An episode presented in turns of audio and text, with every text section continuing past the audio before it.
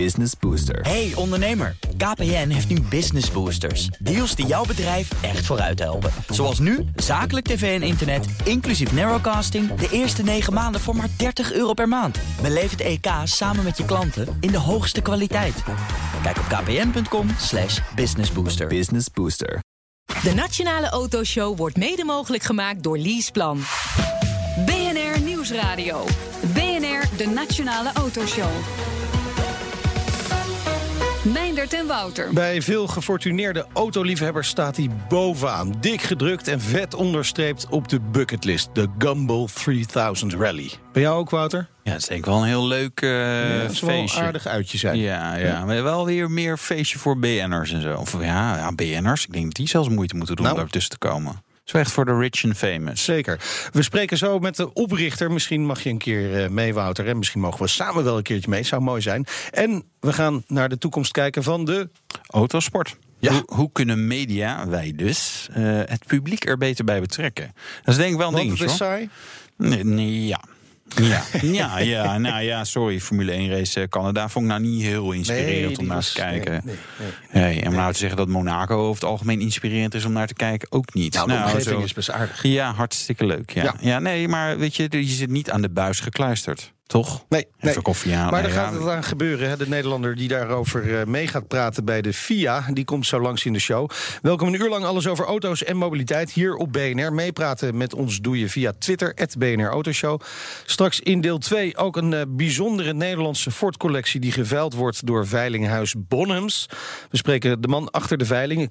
Catalogus, die ligt hier op tafel. Moeilijk op te tillen. Ja, hier, kijk, rammelt weer eh, tegen de microfoon. Heel veel Ford, een paar Lincolns. Het is een bijzondere eh, collectie. Eh, en wat ik wel een beetje... 220 auto's. Ja, is wel een beetje iemands levenswerk... wat uiteindelijk dan toch weer uit elkaar valt. Maar dat Ja. is misschien wel een beetje zo met autocollecties. Op een gegeven moment mag er ook weer naar andere Zo liefhebbers. is dat. Wat we ook gaan horen straks is een rijimpressie in de Alpine A110. Hij is er eindelijk.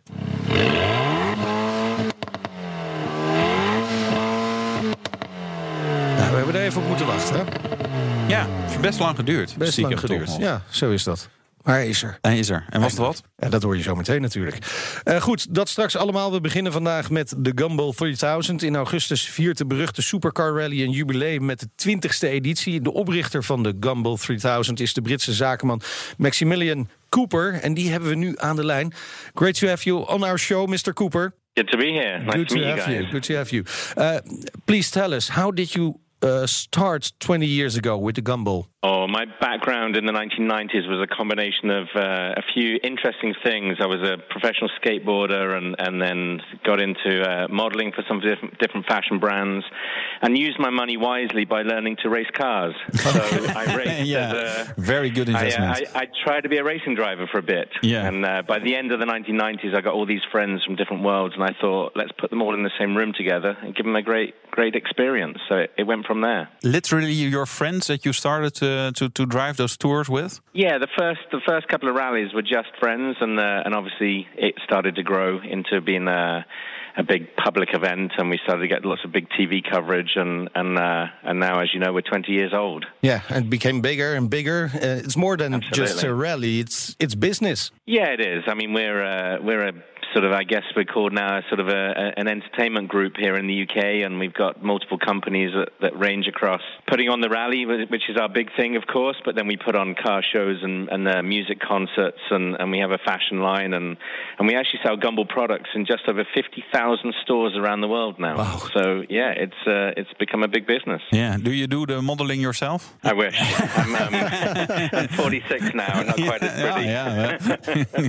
Uh, what, what what what does it take to to participate in the rally? Nice Well, car. you know, every year, yeah, nice car, but every year I'm really kind of trying to uh, put together the most interesting mix of both cars, people, make it multinational. So, you know, this year there's about sort of 30 to 40 different nationalities.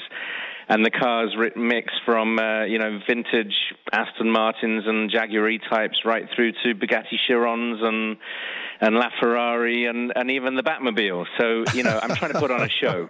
yeah, and it's it's it's a little bit for the rich and famous, or or is it? Can can the normal Joe, the average Joe, will will never be able to participate, or or is he? Well, you know, the, the, you know, obviously we've got a limited amount of places. Yeah. You know, every year it's about 120 cars take part. So, you know, in theory, you know, it's open to, to all comers, but obviously it costs a lot to participate. How You've much got to does have it a nice cost? car. It's sixty thousand pounds per car, probably about sixty-five thousand euros per car to enter. And it's all inclusive And, uh, of all the drinks, or do you? No, just no, no, not even you get that. A, you get a you get a Yeah. few nice hotels Yeah, throughout the sure. route, but you know, yes. Yeah. Um, but you know, in saying that, we have a lot of all walks of life and all backgrounds, and we have graffiti artists and skateboarders that that get sponsors to pay their entry fee. All right, yeah. And you also have uh, a couple of celebrities that will take part in this 20th anniversary. Uh, can you tell us some names? Yeah, we do every year. So again, we have some good favorites that come back many times. So people like David Hasselhoff is on it again, the Hoff, and obviously Afrojack. Yeah. Afrojack is a is a local of yours. Yes. Yeah, yes. Um, We have lots of other musicians from bands like Cypress Hill and Major Lazer, and obviously my wife Eve. She's a rapper, and uh, she's driving with myself. Yeah. And then other people like uh, actors like um, Jeremy Piven from Entourage and Adrian Brody, and it's uh, it's a really good mix. Yeah. Ludacris. Yeah, some Um, nice people. What what in all those years? What what is the, the the car that you remember the most? Which you felt that that was really special that it participated. Uh, I guess there's a couple really. I guess there's uh, you know I drive in it myself every year, so I've got that my own ex- sort of experience. And I think uh, I, one year I drove a 1963 Shelby Cobra, Yeah, which uh, which- almost which, killed uh, you, or well, it, it actually it actually broke down every day. so uh, you know, my wife and I were arguing throughout most of that rally because we were we were breaking down and and uh, me trying to fix it on the roadside. She didn't really enjoy too much, but um, but it was fun. It was a good experience. And then and then apart from that, I think my favorite car that's ever driven in the rally is probably an original Ferrari 275 Competizione, an original uh, race Nice. race version of a 275. Real Yeah, nice. That is yeah, that's porn on wheels, isn't it? Yeah. ab- What, what can you tell us about the uh, the routes this year? So this year, it's uh, as you know, every year we do a different route around the world, and, and we make it as interesting and spectacular as possible. This one starts in London, and six days later finishes the crosses the finish line in Tokyo. Wow. So we do half the route through Europe. We drive London to Chantilly, Chantilly to Zurich, to Milan, to Bologna, and then fly all 120 cars and all the people in cargo planes and passenger planes and land in Japan, and have another three days driving around Japan. Yeah, in Japan, So, uh, you, it, it's uh, really strict uh, on speed and what you can do there. Why would you want to go there? Well, we're working with the government there quite a lot. You know, they've Yeah. got the Olympics coming in 2020, and so we're kind of working with their Department of Tourism. And, uh, you know, Gumball's become a, a big show now and attracts Yeah. a lot of fans, a lot of public to come down to each city. So we just kind of control it, you know, and make it a great show for, for the for the public. And on the open roads, you know, we work with the authorities now. So there's some stretches of road where we, we have little police escorts and other bits where we're free to drive across the mountains and, and so on, really. And we have a racetrack on route always so people can actually get to drive fast as they can around a, uh, you know, around a race circuit. So, you know, we offer a bit of everything. Last time the Gumball uh, came to the Netherlands was 2015. Can you make Yeah. our listeners happy and say when the Gumball's coming back? I'm a big fan of uh, of Amsterdam and Holland, and I would love to bring it back there. In fact, I'm I'm looking into uh, the prospect of Amsterdam being a host uh, city at some point where the rally would start from. I'd love it to go from there and uh, and end up somewhere else in the world. So, you know, in the next uh, two or three years, you you can definitely expect Amsterdam to uh, to host the start. Cool, we're looking forward to it. Definitely. Some other dream destinations in the near future? Well, I think we've covered all of Europe. We've covered uh, a lot of Asia. We've covered North America. So I think for me, it's about cover- covering sort of southern hemisphere at some point. So, uh, you know, maybe uh, South Africa, Australia, and South America are the the, the next uh, points for adventure for us. The Gumball 3000 Rally, London to Tokyo, August 4th till August 12th. Thanks uh, for having you on our show, Maximilian Cooper, founder of the. Gumball 3000. Schakelen we weer even over. Hè? In het Nederlands. Ja. toch altijd weer even nadenken. in Ja, het zeker. Engels, Het is hè? hard Ja. werk hoor. Ja. Eh, de toekomst van de autosport, daar gaan we het over hebben. En eh, de Nederlander die daar de komende week over meepraat. Dat bij- is wel bijzonder. Het is gewoon een Nederlander die daarover meepraat. Hè? ongelooflijk. Ja, vind ik gaaf. Ja, met de Internationale Autosportbond. BNR Nieuwsradio. BNR, de Nationale Autoshow. Wouter, tijd voor het nieuwsoverzicht. Eh, Tesla. Tesla nieuws van deze week. Ja. Hebben wij, volgens mij hebben we bijna iedere week wel iets over Tesla. Ja, Wat klopt. dat betreft doen ze het goed. Alleen het is niet iedere week heel positief. Nee, en eh, dit keer gaat het om personeel dat helaas... Meer vrije tijd krijgt. ja, Probeer te is- spinnen. Hè? Nee, ik vind Ja. dat je dat mooi eh, inderdaad omkantelt naar iets positiefs. Maar ze worden gewoon ontslagen. Ja, bijna 4000 eh, werknemers. Dat, dat, is, dat is meer dan 10% eh, van het totaal. Dikke reorganisatie. Ik moet zeggen, Elon Musk heeft er nog volle vertrouwen in. Want hij heeft voor iets van 25 miljoen euro nog weer even aandelen bijgekocht in dezelfde periode. Het gaat vooral om personeel in ondersteunende functies. Waarvan ik dan denk, jeetje, heb je er dan überhaupt zoveel van? Vooral niet eh, aan de productiekant. Ja, het schuurt daar wel. Hè. Ze hebben natuurlijk Ja. gewoon geldgebrek. Die Model 3, de productie, dat gaat nog steeds niet heel erg rap. We moeten nog even een paar weekjes wachten en dan weten we wat de eindstand van juni zal zijn. Eh, maar ik denk dat dat niet mega indrukwekkend zal zijn qua eh Maar, productieaantallen. maar komt er nou binnenkort een moment waarop we kunnen zeggen... ja, Tesla gaat het wel halen of nee, Tesla gaat het niet halen? Ja, dit duurt wel even. Er komen wat financiële hobbels aan. Maar ja, weet je, de, de beurskoers is ook nog giga hoog. Dus ze, ze Ja. zullen ook nog wel geld weten op te halen. Het merk is natuurlijk ijzersterk. Ja. Maar ja, ze moeten die, dat, dat opschalen. Dat moet wel gaan lukken. Ik bedoel, zij moeten naar die 5000 of eh, meer eh, auto's per week. En voorlopig zijn dat ongeveer de maandcijfers. Dus ja, je, je, er moet nog wel een factor 5, 6 en misschien zo wel 10 omhoog. En dat is een lastige stap. Eh, dan Polestar gaat toch weer Volvo's tunen. Bestaande Volvo's. Ja, weet je, dat Dat deden zou ze al. een volledig EV-merk worden? Ja, maar dit is, de, de, de Polestar heeft wel een beetje vlees nog vis op dit moment. Ik vind het een hele gave auto. hè. Die, die Polestar One, echt briljant, mooi ding. Eh, maar ja, een plug-in hybride. Dus dat is natuurlijk een beetje net niks. Het is niet elektrisch, maar het is ook niet een, een zeg maar eh, eh, lekkere aandrijflijn met gewoon een dikke V8. Dat je denkt, nou wauw, daar koop ik het daarvoor. Eh, maar goed, ze gaan nog ook gewoon de S60 bijvoorbeeld komen Polestar Engineers versies van. Dat zijn de performance uitvoeringen. En dan krijg je echt een paar pk's erbij. Nou, Ja. ja. weet je, 15 pk op, op, op 400 eh, zoveel. Weet je, het zijn, Ja, het als zijn je er maar 60 hebt, dan is dat best dan aardig. is het veel. Ja. Ik moet zeggen, ik heb ooit eh, een Volvo gehad met Polestar sausje eroverheen. Het rijdt wel echt veel beter. Dat doen ze wel goed. Ja. Eh, maar om nou te zeggen dat ik er achterover sla van wat ze doen, nee, dat niet. Nou, dan eh, gaan we naar iets wat wel achterover kan slaan. Een Red Bull Formule 1 auto, tenminste als de goede motor erin zit. En dat is natuurlijk de vraag wat er volgend seizoen... We zitten nog midden in het huidige seizoen, maar eh, volgend seizoen... wordt het Renault of wordt het toch Honda? Wat, zou jij zeggen? Ja, Renault. Ja, ik zou Ja, weet je, het probleem met. Red Bull is, ze doen die motoren niet zelf. Ze concurreren tegen Mercedes, Ferrari. Allebei doen die eigenlijk alles in een eigen beheer. Eh, zij doen dat niet. Eh, ja, je koopt nu in bij Renault. Het is ook weer een concurrerend merk is, is lastig. Maar ja, Ja, Honda, met een eigen Formule 1 team ook, hè? Dus ja, die aan de gaan op een gegeven moment hun eigen team voortrekken ten opzichte van de deals zijn zo dat dat, dat niet zou moeten. maar ja, weet je, heel sterk eh, is het niet. Maar kijk, ik denk Honda is er nu gewoon nog niet. En het is de grote vraag of ze er volgend jaar wel zijn. BNR Nieuwsradio.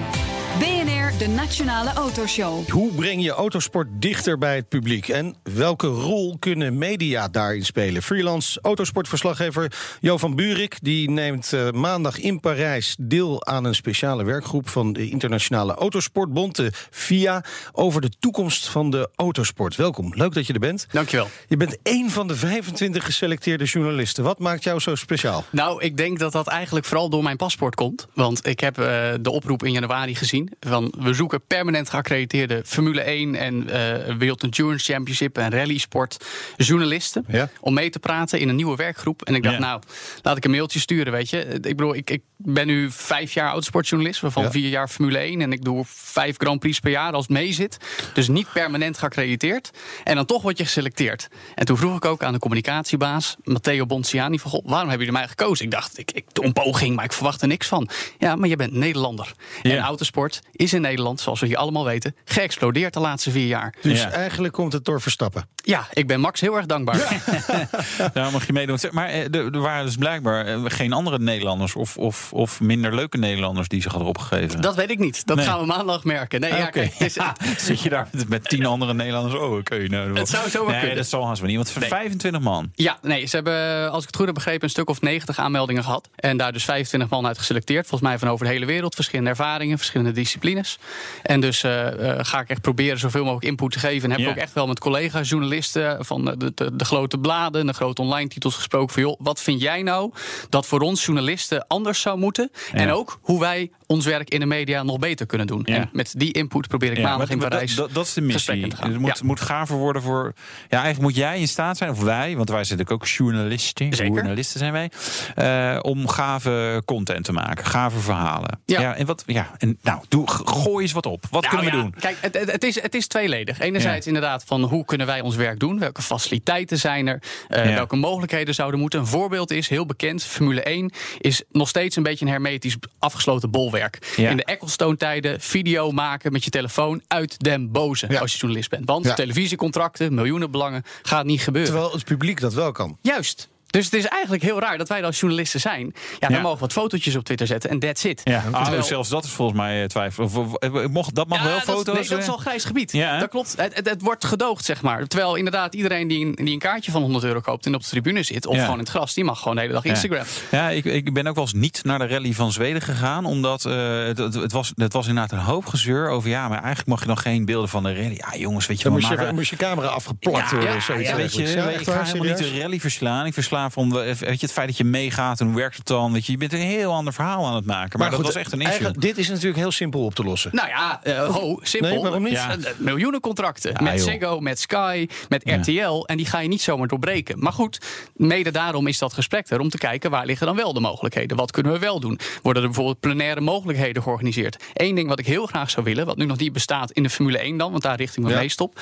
Is dat je bijvoorbeeld in het paddockgebouw, zeg maar, op midden van het circuit, een ruimte inricht. Waar als er niet gereden wordt, je gewoon een, een livestream kan maken. Of een podcast of een QA. Dat kan nu niet. Dan moet je helemaal van het circuit af, ergens op parkeerterrein staan. Ben je half uur bezig. Mag je een videootje maken en dan weer helemaal terug. Je mag niet op het circuit, gewoon jij mag... eh, Nergens. Ja, jeetje, nee, echt niet. Echt niet. Kijk, en Ja. dat, dat zijn allemaal hot topics, weet je. Ja. En ik, ik, ik kom ook net kijken en ik wil ook niet pretenderen dat ik een soort nieuwe messias ben in de maar wel. Nee, dat wel moet je ideeën. Nee, dat moet je juist wel ideeën. doen. Ja, jij bent En- jong en wild. En, eh, ja, jongens. Precies, en, en dat wil ik heel graag bespreken. Nou, aan de andere zijde van het verhaal is... hoe is autosport nu in de media? Dus hoe komt het op tv? Ja, hoe komt het online? Want, één ding is, hoe kun jij je werk beter doen? Maar wordt het publiek daar dan ook wijzer van? Gaat het publiek daardoor meer betrokkenheid voelen bij de sport? Dat is Ja, de vraag natuurlijk. ja, nou ja, eh, Doordat juist- jij je werk beter kan doen. Eh, wat jij zegt, mijn het betrokkenheid. Weet je, dat is tegenwoordig allemaal interactief met social. En zelfs social maakt dan al een dip. Het gaat erom dat je die mensen constant betrokken houdt bij die sport. Dat willen ze in de Formule 1 bij uitstek. De nieuwe Amerikaanse eigenaar, Liberty Media, wil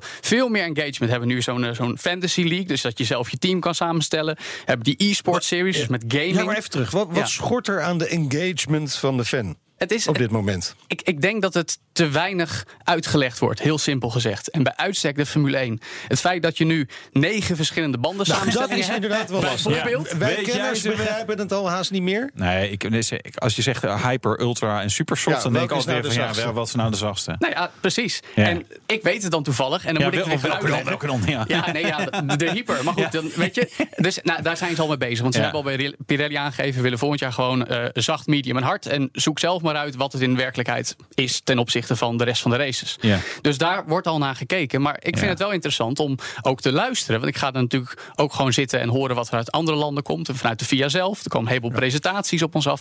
Hoe gaan we de mensen meer betrekken... en duidelijkheid verschaffen over wat autoracen is? Want dat is meer dan Ja, ooit de vraag. maar Kijk, de fans die heb je al wel. Hè? Het gaat er nu om om die hele groep daar omheen... om die ook te betrekken bij de sport. Want voor, voor die mensen is het dus heel erg lastig. Laat staan, voor ons is het al lastig om die banden te begrijpen. Precies. Eh, voor mensen die nog nooit naar Formule 1 hebben gekeken, die denken, nou laat maar. Nou ja, ik denk dat er een hele mooie parallel is tussen de gehele nieuwe generatie, dus de veelgenoemde millennial, en het Nederlands publiek. Want de manier waarop wij nu in Nederland met z'n allen, nou denk toch wel zeker eh 60% van de fans nu, de laatste jaren die erbij gekomen Ja. zijn, Formule 1 willen zien en begrijpen, Ja. dat dat een mooi voorbeeld is voor hoe dat over de hele wereld gaat met de nieuwe generatie. Hoe leg je dat uit? Hoe hou je de mensen erbij? Dit, dit, dit is het gedeelte hoe, hoe eh, doen we verslag van die races. Maar daarmee heb je nog niet opgelost dat sommige races gewoon ontzettend saai zijn. En we denken maar even. Ja, ik, ik zeg het maar gewoon zo. Kijk, Ja. voor, voor echte Formule 1-liefhebbers die vinden altijd wel wat om spannend over te doen. Maar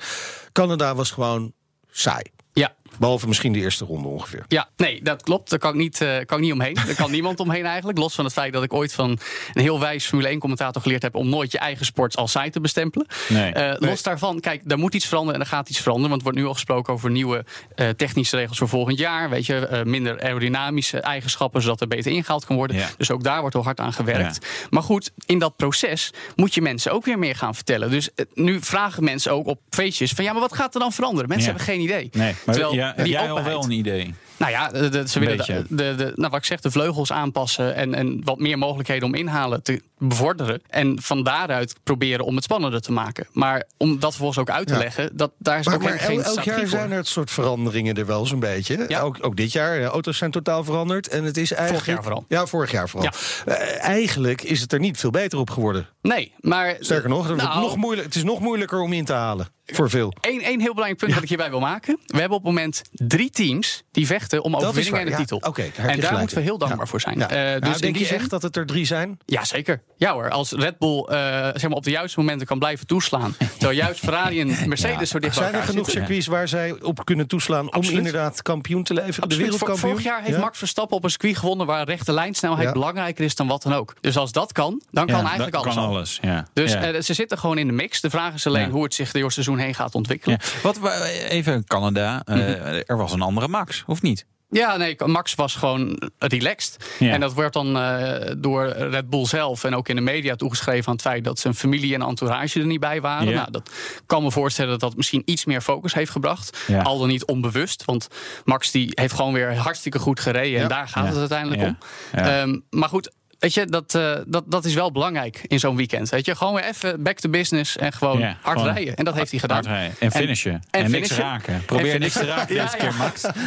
Zelfs de Wall of Champions niet. Nee, precies, precies. precies. Hey, eh, bij autosport denken we natuurlijk, en dat is logisch, zeker nu in Nederland met Max Verstappen, die het eigenlijk hartstikke goed doet, aan de Formule 1. Maar Ja. de autosport is veel groter dan de Formule 1. En eh, Le Mans kennen we dan nog wel, hè? de 24 uur van Le Mans, maar verder zien we eigenlijk heel erg weinig. En dat is doodzonde. Ja, is dat zo? Ja, want eh, kijk, ik ben stiekem enorme rally-liefhebber. Formule 1 is mijn Ik vak. vind dat ook hartstikke mooi trouwens. Maar rally is Dat is fantastisch. zo gaaf. Rally is Wouter doet er wel eens aan mee, Ja, volgens mij. Nee, nou, nee nog, nog niet. Maar nee, ik, rally vind, ik- vind ik- ja, dat, weet je, dat, dat is, weet je, dan zie je die auto's veel meer werken. Je ziet een weg waar je denkt, ja, daar had ik kunnen rijden. En dan zie je een beetje hoe hard dat gaat. Formule 1 is er ergens heel klinisch, weet je. Dat is heel gaaf. Maar we zien er niets van Nee, in maar goed, Nederland ook dat, beetje. ook dat is een probleem. En dan heb je juist het wereldkampioenschap rally. Het WRC is nu weer super spannend. Tussen Ogier en Neuville. Een heleboel mensen hebben geen idee wie die mannen zijn. Nee. Terwijl daar hartstikke Ogier mooie autosport... Pakken, toch? Terwijl er hartstikke mooie autosport bedreven wordt. Waarom zien we dat niet, weet je wel? Ja. Dus ook daar... Nou ja, zeg het maar. Ah, Waarom zien we het niet? zien Het, het- is af en toe even bij RTL 7 bij, te zien. eh, bij eh, Ziggo, toch? Ja.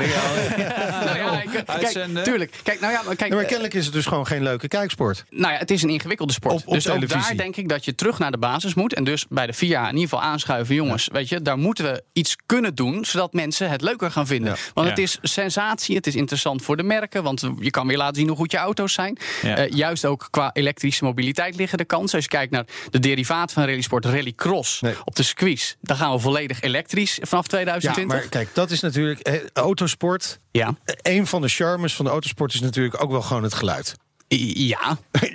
van de motoren. Nee, eens, toch? maar, ja. En dan gaan we elektrisch. Formule E, daar kijkt toch ook helemaal niemand naar? Nee, waar het niet dat rallycross inherent al super sensationeel en spectaculair is. Met constant, Ja. Het is contactsport eigenlijk gewoon. Ja, En constant mensen duwen eh, en trekken. En Formule I is opgezet als die rijdende marketing tool Ja, het is voor elektrische precies, merken. ja. Dus ik denk dat zeg maar een volledig nieuwe klasse zoals Maar die goed, zo is de Formule Formule 1 ook ooit begonnen eigenlijk. Tuurlijk, maar om ik te denk- laten zien wat je kunt. Een volledig nieuwe klasse neerzetten is een halt een ander verhaal dan een klasse die al bewezen populair is. Extra interessant merk voor automerken om in te stappen door het elektrisch eh, rijden te promoten. Absoluut. Wel- welke concrete dingen zijn er nog meer je zegt: oké, dit, dit wil ik echt inbrengen volgende week? Nou ja, kijk, ik ben zelf nog net onder de 30. Ik ben Ja. opgegroeid met videogames. Ik Ja. weet dat een heleboel mensen games heel leuk vinden. En ook de oudere generatie. Jullie spelen misschien ook nog wel eens af en toe een spelletje. Niet, nee, ik had het van Nee, de over dat ik dacht van nou, ik wil eigenlijk wel weer een, eh, inderdaad een, een console en, ik wil, en vooral racing games. Ja, weet dan, je? en Nou, dan wil je dus een stuurtje. En Ja. misschien ook wel een stoeltje. En dan Ja. lekker op je zolderkamer. Of Ja. desnoods in je huiskamer als je echt gek ja. bent. Nou, en dan gewoon lekker gaan ik rijden. denk dat het, dat de, de, de commissie thuis dat niet goedkeurt. Ja, je, maar- je hebt kinderen, dus eh, Ja. op termijn. Ja, hij is pas drie. Wel, voor zijn derde hoe, hoe Oh, gaat dat ervoor zorgen dat we meer naar eh, autosport gaan kijken op Nou de televisie ook? Kijk, we hadden het net over mensen erbij betrekken. En hoe betrek je mensen nou beter bij dan door ze het zelf te laten doen? En dat kan al niet voor duizenden euro's op Zandvoort, maar voor een paar honderd euro in je eigen huis. Ja. Dat is toch zo simpel als het maar kan. En dan kan je racen tegen nou, iedereen. Ja, tegen iedereen. De mogelijkheden zijn eindeloos. Want we hebben te maken met cyberspace, zou ik maar zeggen. Het internet, online competitie. En daar heeft de VIA notabene al een samenwerking voor. Maar ja, daar moet gewoon meer uitgehaald worden. Goed, maandag eh, ben jij in Parijs om deel te nemen aan de werkgroep van de FIA. Vraag is of er natuurlijk echt iets gaat veranderen. Vast wel, jij gaat je invloed uitoefenen. We zijn heel benieuwd. Wij, we hebben een paar tips gehoord nu, een paar dingen die je hebt gezegd. Dus wij gaan afvinken of je dat ook eh, voor elkaar hebt gekregen. Dank pressure. voor, je, ja, precies. Dank voor je komst naar de studio. Succes maandag in Parijs. Joe van Buurik, freelance autosportverslaggever... voor onder andere Autocar Nederland, Ziggo. Ja, en zometeen eh veiling van de grootste Nederlandse Ford-collectie. En Meindert Ree eindelijk in de Alpine A110. Oeh, tot zo. De Nationale Autoshow wordt mede mogelijk gemaakt door Leaseplan. BNR Nieuwsradio. BNR, de Nationale Autoshow. Meindert en Wouter. De grootste en misschien wel belangrijkste vooroorlogse Ford-verzameling ter wereld... gaat binnenkort onder de hamer. In Nederland zelfs. Ja. De collectie staat in Hillegom in het Den Hartog Museum. En Bonhams is verantwoordelijk voor de veiling. En we spreken zo de man die het hele project in goede banen leidt. En we rijden straks in de... Alpine A110. Ah, lekker. Ja, fijn hè? Is fijn? Ja, mooi is dat. Heb je een vraag, wil je met ons meepraten? Dat kan via Twitter, het BNR Autoshow. We gaan het hebben over de Den Hartog-collectie in Hillegom. Zaterdag 23 juni gaat Bonhams deze grote Ford-verzameling veilen. En te gast dit half uur is eh, Koen Samson, het of office bij Veilinghuis eh, Bonhams in Nederland. Welkom, leuk dat je er bent. Dankjewel. Het is een stevig boek waar al die auto's in staan. De portokosten schieten. Zo, ik laat hem even op tafel eh, vallen. Klopt. Het is een eh, formaat telefoonboek. Nou, inderdaad. Voor de mensen die niet weten wat een telefoonboek is. Dat is een heel dik boek. Ja. De millennials van onze luisteraars. lang geleden. Vro- Vroeger werden al die telefoonnummers dus in een heel dik boek geschreven.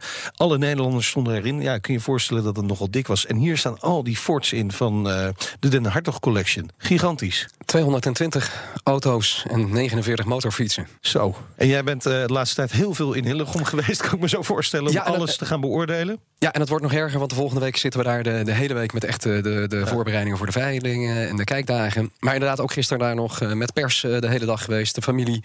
Dus eh, ja, we zijn er veel geweest de afgelopen Ja. periode. Gek om daar te zijn, om dan zo'n zo'n collectie die er iemand heel veel eh, ja, ziel en zaligheid in heeft gestopt om, om die op te bouwen. Ja, om dat je- dan toch weer te verkopen. Lijkt me vreemd. Ja, kijk, het verkopen is bij ons natuurlijk eigenlijk de core business. Ja. Ehm, maar het is wel fantastisch ook om daar binnen te lopen. Want het ruikt naar oude auto en je loopt een soort tijdscapsule binnen. En Ja. dat is wel heel erg gaaf. Ja, want er hangen ook allemaal bordjes aan de, aan de muren. Er, er staan eh, palen, lantaarnpalen, weet ik het wat allemaal van die tijd. Is allemaal verzameld daar. Klopt. Ja, nee, er, er is echt eh, verzameld met ontzettend veel passie. Ehm, dat zie je ook echt aan alles. En het hele museum is ook echt gewoon heel smaakvol ingericht door meneer Den Hartog. Ja. Ja, en daar zit echt eh, zijn ziel en zaligheid in. Dat, dat klopt. Ja, wie was hij? Piet en Hartog? Pieter Hartog is een eh, transportondernemer. Het eh, familiebedrijf eh, Hartog bestaat nog steeds als, als transportonderneming. Piet zelf is in 2016 eh, helaas overleden. Maar ja, heeft als vijfjarig jochie ongeveer eh, ja, de bug, zoals wij het dan af en toe nog wel zeggen, het virus eh, te pakken gekregen. Het bedrijf, oorspronkelijk transportbedrijf in, eh, in de Bollenstreek, paard en wagen, trekschuiten. De grootvader van Piet heeft toen ooit een Ford truck gekocht als transportmiddel voor het, voor het bedrijf. En ja, daar is het zaadje geplant. Ja, en is de passie geboren.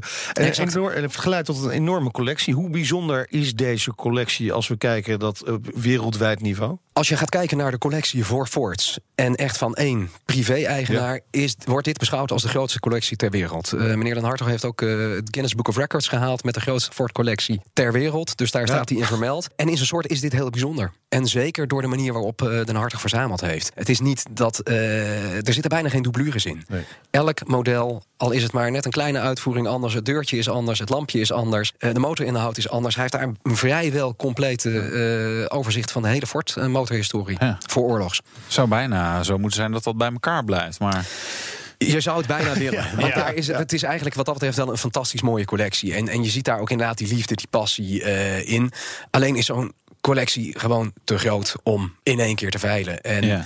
je merkt... Ja, er is tenminste, niemand die zo'n hele collectie zich zou kunnen toe-eigenen. Misschien financieel nog wel, maar... Financieel gezien geen enkel probleem. Nee. Daar, eh, die middelen die zijn er zeker. En die verzamelaars zijn er ook. Maar de echt gepassioneerde verzamelaar wil zijn vondst doen. Die wil Ja, zijn ja, ene ja, auto hebben. Of zoekt nog net naar dat ene model wat een lacune is in zijn collectie. Ja, zo'n collectie als geheel verkopen is gewoon heel erg lastig. Ja. Jullie hebben natuurlijk wel vaker veilingen van collecties, ook van autocollecties. Zeer zeker. Eh, Maakt het bijzonder dat dit één merk is? Ja, dit maakt het bijzonder. Vaak, eh, inderdaad, wij hebben 17, eh, op jaarbasis 17 autoveilingen eh, wereldwijd. Eh, en nog drie apart voor, voor motorfietsen. En dan praat ik niet over al onze veilingen op het andere gebied. Maar op jaarbasis heeft Bonhams 300 veilingen. Maar als je gaat kijken naar zo'n collectie, inderdaad, dit, dit is heel bijzonder. Eén merk, één eigenaar. En eh, ja, een vrijwel historisch overzicht wat compleet is. Ja. Dat, dat is wel heel erg gaaf om te zien. wilde de familie dit niet bij elkaar houden? Na het overlijden van, eh, van, van, van Piet en Hartog is daar wel over gesproken. Ehm, maar het hebben van een collectie eh, is ook een zeer, echt, echt wel een verantwoordelijkheid. Het is niet even een museumpje spelen Nee. eh, en je doet hem alleen open in het weekend.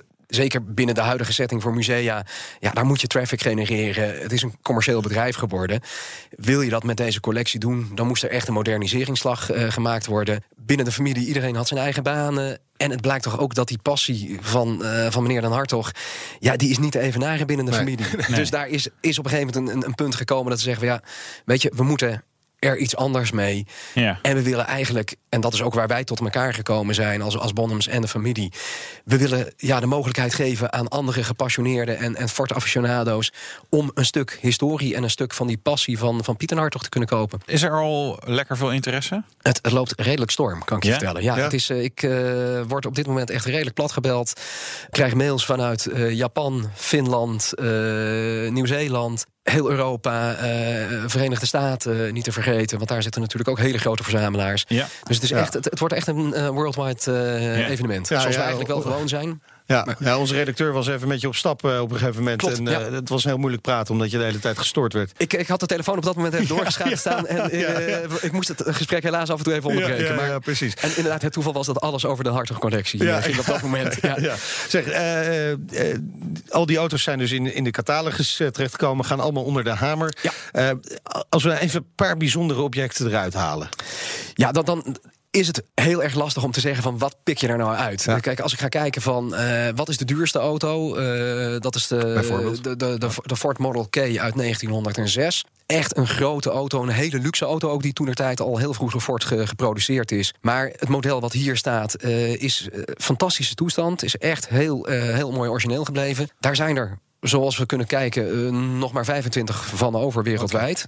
Productie geweest van ooit maar een kleine duizend. Ja.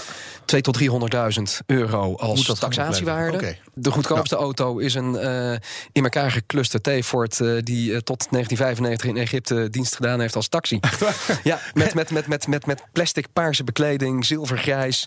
Ehm Wouter gaat hem gelijk opzoeken. Wouter gaat hem opzoeken. Nee, nee, nee, ik ga naar Naar mijn... lot mijn nummer oh, ja, ja, ja. 234. Nee, nee, oh, 234. Ja, dat is, die, dat is die Egyptische taxi. Maar dat is echt een... een, een- En, en Ja. wat, wat, zou die, wat is de taxatiewaarde daarvan? daar staat 1000 tot 2000 op. Ja, kijk, dus het is ook best haalbare auto's die voor, voor de kleinere portemonnee. Sowieso, zo is, en dat maakt deze collectie ook heel erg leuk. Want, want ook als we gaan kijken naar andere veilingen die we hebben... en ook wat weer op de rol staat, Goodwood Festival Ja. of Speed... Ja. eh, dat is compleet exotisch eh, en heel, heel anders dan dit. Maar hier zit ja, letterlijk voor elk wat wils in. En eh, er zitten hartstikke leuke open autootjes in... waar Ja. je met het gezin... Nou, er zit inderdaad ook iets in wat bij ons op de verlanglijst eh, is komen te staan. Niet voor niets is die ook geel. Nee, ja, ook nummer 283 uit 1931. Een Ford Model A racecar. Ja, het is gewoon een, ja, een waarschijnlijk een beetje een hobbyprojectje. Heeft iemand er ooit een eh, raceauto gemaakt van een, Klopt. van een Model E. En wat grappig vond, want dan kijk je naar de prijs. 2.500 tot 4.000 euro. Ja. Verwachting. Is nu, niks. wij hebben gezegd Ja, dat we hem willen hebben, is wordt eh, Ja, ik zeggen, de BNR-branding op de zijkant. Ik, ik, ik, ik zie, ik jullie al de deur Eh, neerzetten. Misschien een idee voor onze, marketingafdeling. Met een oude Renault garage. Heel goed idee. Nee, ja, jongens, kom op. Eh,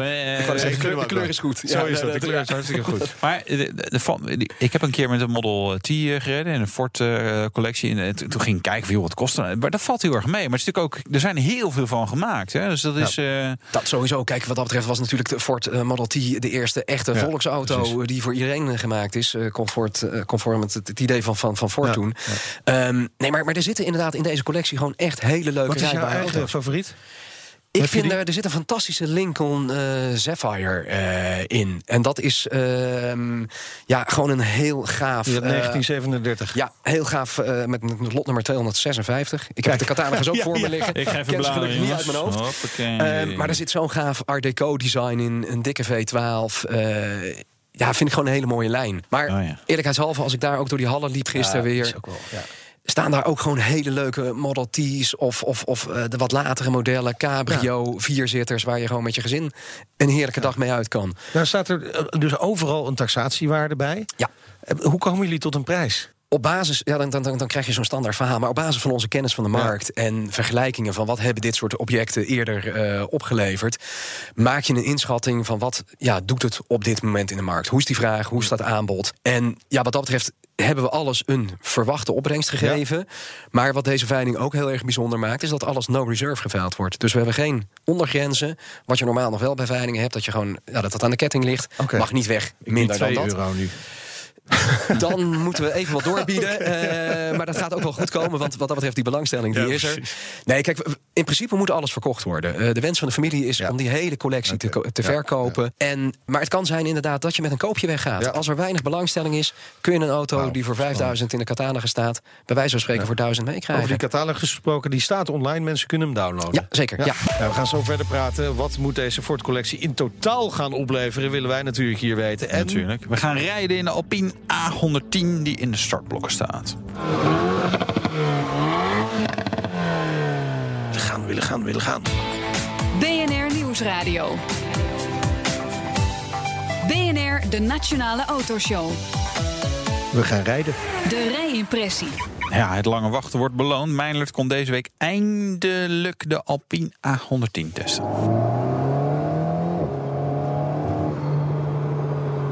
Gebeurt niet elke dag dat een oude roemrucht automerk opnieuw tot leven wordt gewekt. En dat is op zich wel logisch.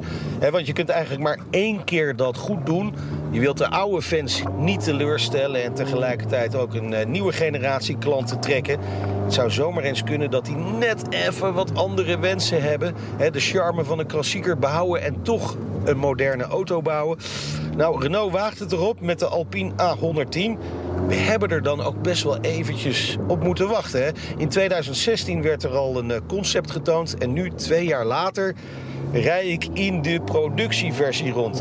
Dit is de première edition voor de vroege beslissers. Worden er slechts 1995 van gebouwd. Dit is nummer eh, 1264. Staat op een eh, mooi aluminium plaatje onder de middenconsole. Nou, aluminium is trouwens ook wel het sleutelwoord voor de Alpine. Eigenlijk wilde Renault de auto onder de 1000 kilo houden. Maar ja, dan had die grotendeels van eh, koolstof gemaakt moeten worden. En dat werd helaas te duur. En daarom is dus voor aluminium gekozen.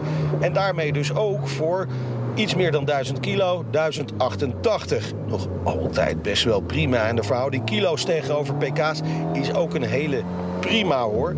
De Alpine A110 heeft een 1.8 liter turbomotor met 252 pk met 7 traps automaat en dubbele koppeling. Nog wat uh, lekkere specs horen? Nou, tuurlijk joh, komen ze. Achterwielaandrijving, middenmotor van 0 tot 100 in 4,5 seconden. Maximaal koppel van 320 newtonmeter. Beschikbaar tussen de 2000 en 5000 toeren per minuut. En dat allemaal lekker in je rug. Waardoor je de motor voelt en hoort werken wel schakelt de automaat vroeger dan strikt noodzakelijk is op. En zelfs als je met de flippers achter het stuur zelf het schakelwerk doet, ja, nodigt de motor niet echt uit om die toerenbegrenzer op te zoeken. Hoewel er echt nog wel vermogen zit daarbovenin. Nou, de nieuwe versnellingsbak is verder echt heel erg goed. Hij reageert lekker snel op de flippers en terugschakelen. Yep tussengas. Nou, fijn stuurtje trouwens ook. Mooi fraai Alpine logo in het midden. Goed gedaan. Concurrentie moet komen van uh, auto's als de Audi TT, Porsche Cayman. Hoewel dat toch echt wel weer wat andere auto's zijn. Hè? Alpine is gewoon veel compacter. Daardoor misschien wat minder handig in het dagelijks gebruik. Eh, koffers meenemen zou het gewoon niet doen. Geen ruimte voor. Toch levert de Alpine in bijna alle gevallen wel een echt fijne auto. En via de knop op het stuur kun je kiezen tussen de sportmodus, racemodus. En met elke stand omhoog reageert de auto gewoon wat sneller. Maakt hij meer geluid. Vraagt hij ook wat meer van de bestuurder. En daardoor kun je hem prima voor je woon-werkverkeer gebruiken. Mits je niet te veel werk mee naar huis neemt. Maar je kunt in het weekend ook gewoon heerlijk even losgaan.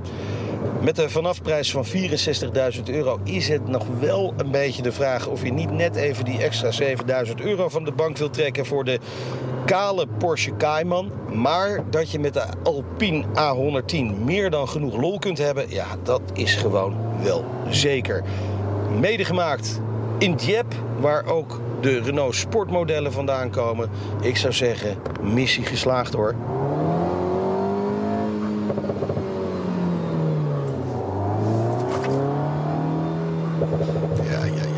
Jij vond het leuk, hè? Ik, ja.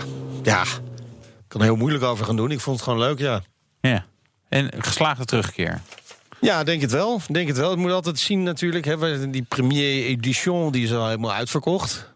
Ja, ik denk dat het nu spannend voor ze wordt. Ja. want kijk, die eerste lichting liefhebbers die er al een oude hebben of er al iets mee hebben, die, die hebben nu gekocht. En dan nu moet je de rest van de wereld gaan aanspreken. Ja. Denk ik. Denk ik ook. Maar goed, ik, ik, moet eerlijk zeggen, ik ken het merk niet zo heel goed. Ja, afgelopen jaren veel meer over gelezen natuurlijk. Doordat die terugkomst van de A110 werd aangekondigd. Ja. Maar ja, het is wel echt, echt leuk. Ja, het is een mooie historie. Maar mooie ook maar weer beperkte historie. Is natuurlijk ook wel weer... Nee, je, precies. En, en, nu moet het natuurlijk een grote historie worden. En dan, dan denk je toch, wat gaat hierna nog erbij komen? Want ze willen nog meer modellen. Op je, op je verlanglijstje, zeg maar... Ja, uh, ja. ja. Uh, dit is ook mijn eindoordeel. Leuke auto, maar meer van Meindert. Ja, je gunt hem mij gewoon niet. Jawel hoor, jawel, maar je bent gewoon te lang ook ervoor. Nee, trouwens, dat, kan wel, want die stoel kan nog wat omlaag. Ja, ja, ik en, erin. En uh, speciaal voor deze keer nog een ander eindoordeel. Leuke auto, maar meer iets voor onze hoofdredacteur. Ja, die Willem, hè? Ja, die Willem. Ja. ja. Ik, het schijnt dat hij thuis nog een beetje moet lobbyen. Oeh, Oeh. moet iets de garage uit misschien. Ja, dat weet ik niet. Nou ja, we gunnen het hem wel in ieder geval. En hij kan er echt heel veel plezier aan beleven. Nieuwsradio. BNR, de Nationale Autoshow. Bij ons de gast Koen Samson. Hij is head of office bij Veilinghuis Bonhams in Nederland. En Bonhams veilt zaterdag 23 juni een bijzondere Nederlandse Ford-collectie van het uh, Den Hartog Museum in Hillegom. Hoe, hoe, verloopt de voorbereiding? Dat is een heel proces. We zijn er inmiddels eigenlijk al, uh, ja, we weten al anderhalf jaar van, van het bestaan van de collectie. En inderdaad de, de, het feit dat de familie erover aan nadenken is. En we zijn de afgelopen zeven maanden er al mee bezig. Uh, want ook ja, het voorbereiden voordat je het hele fantastische boekje klaar hebt met al je foto's erin, al je beschrijvingen, de documentatie kloppend hebt. Uh, ja, daar, daar zitten wel wat uurtjes in. Had hij zelf de documentatie uh, netjes? Meneer de Hartog had heel veel documentatie uh, voorhanden. Dus dat, dat is altijd heel prettig als een uh, verzamelaar inderdaad ja, de historie bij elkaar heeft. Ja. Maar er zitten natuurlijk ook heel veel auto's bij die hij ergens vandaan heeft gevonden. Want hij heeft ook echt Europees gekocht, dingen in de Verenigde Staten gekocht. Dus er zijn ook auto's bij van we, van we weten: dit is de auto, dit is het type, dit is het motornummer. heel veel staan al wel op Nederlands kenteken. Ja. Dus dat is allemaal wel goed gedaan. Dat scheelt een hele hoop, hoop werk. Ja, hij, hij was echt een gepassioneerd verzamelaar. En ook ja, het, het, het, het, het, het aantrekken en het zoeken naar die auto's. Dat schijnt ook echt bij hem, wat ik van de familie heb vernomen. Ja, eigenlijk ook echt de drive geweest te zijn. Ja. Want hij wilde gewoon iedere keer weer dan toch net weer die andere. En ja, de, de, de, waar hij waar die echt blij van werd, dat was dat zoeken. En het, Ja. het, uiteindelijk het aan, eh, aankopen. Ja, daar, Vervolgens- dus daar, daar zat echt zijn passie. Wa- Was hij ook een eh, gepassioneerd sleutelaar? Hoe, hoe is de Nee, staat van de auto's? De staat van de auto's is, is gevarieerd. De exterieur, je ziet heel veel... eh, Dat vind ik een mooi eufemisme voor... Nee, nee, nee, nee, nee, nee, vat me niet verkeerd op. Makelaar zou zeggen, courante buitenruimte met zo'n klein tuintje. Ja, ja, ja, Nee, nee, ja, nee, dat vergelijk me niet met een makelaar. Recent gemoderniseerde keuken. Ja, nee, Nee, nee, het, het, het zijn wel auto's waarbij we ook wel heel duidelijk maken. Ze hebben in een statische collectie, zoals dat zo mooi heet, eh, gestaan. Ja. Heel veel werk is wel gedaan aan, aan ook echt de, de carrosserie van de auto's. Wat natuurlijk altijd wel het, het, het, het, het ergste is als je eenmaal begint met een restauratie van een klassieke Ja. auto. Maar veel motoren, daar moet wel even goed naar gekeken worden. Ehm, er zijn een aantal auto's die rijdend zijn. Er is ook één ambulance eh, ja, die gewoon echt in compleet originele staat is, maar niet rijdt. Oh. Eh, want daar moet echt wat, eh, wat aan gaan Ja. gebeuren. Dus we adviseren ook alle, alle mensen die echt geïnteresseerd zijn, kom naar die kijkdagen. Kijk goed naar die auto's. Neem eventueel een techneut mee om je echt te overtuigen Maar van wat je koopt. Je kunt ze niet even starten, eh, toch? Nee, bij een aantal dingen, een aantal auto's hebben we wel geprobeerd of die inderdaad loopt. Maar goed, er zitten ook bij heel veel auto's geen batterij meer in, eh, geen brandstof in, want dat mag verzekeringstechnisch in zo'n museumopstelling weer niet. Dus we ko- verkopen, zoals het zo goed in het Nederlands heet, as is. Dus As in de toestand zoals ze zich bevinden op het moment van, eh, van de veiling. Ja. En wat voor soort veiling je- Wat moet je bieden om, om auto's te krijgen? Of is er, is er geen ondergrens? Er is geen ondergrens. Dus eh, met alle auto's, het is een no-reserve veiling. Ja. Dus er zitten geen, eh, geen ondergrenzen aan. En ja, de auto's worden verkocht tegen het Ja. hoogst mogelijke bod. Ja. Dus de zaal en de markt zal gaan beslissen. En hoeveel Ja. moet dat in zijn totaliteit dan gaan opleveren? Dat is zeker bij zo'n no-reserve veiling altijd heel Ja, erg moeilijk om ja, te zeggen. Want je, je weet het niet precies. Maar als we gewoon gaan kijken naar de gemiddelde taxatie van wat we in de collectie hebben, eh, praat je over een 4 miljoen euro. 4 miljoen Ja, euro. toch nog een serieuze. Ja, dat is Ja, toch serieus serieus bedrag. Ja, maar er zitten er een aantal bij die, die, die niet zoveel gaan opleveren. Maar er zitten wel wat, wat auto's die, die duurder zijn. Het zal een beetje rijp en groen zijn en het eh, zal gaan fluctueren. Sommige auto's brengen meer op, sommige wat meer, minder. En het eindresultaat eh, zullen we zaterdagavond weten. Zeker. Zaterdag 23 juni, dan gaat het gebeuren. Dank voor je komst naar eh, de studio en succes met de veiling. Koen Samson, Head of Office bij Veilinghuis Bonhams in Nederland. En volgende keer... Ja, de nieuwe minister van Verkeer, Cora van Nieuwenhuizen... over haar strijd tegen de files, betere verkeersveiligheid. Strijden wij ook altijd tegen. Nou, precies. Files. Dat doen wij. Ja. Goed, tot volgende week. Dit was de Nationale Autoshow. Terugluisteren kan via de site, de app, iTunes en Spotify. De Nationale Autoshow wordt mede mogelijk gemaakt door Leaseplan.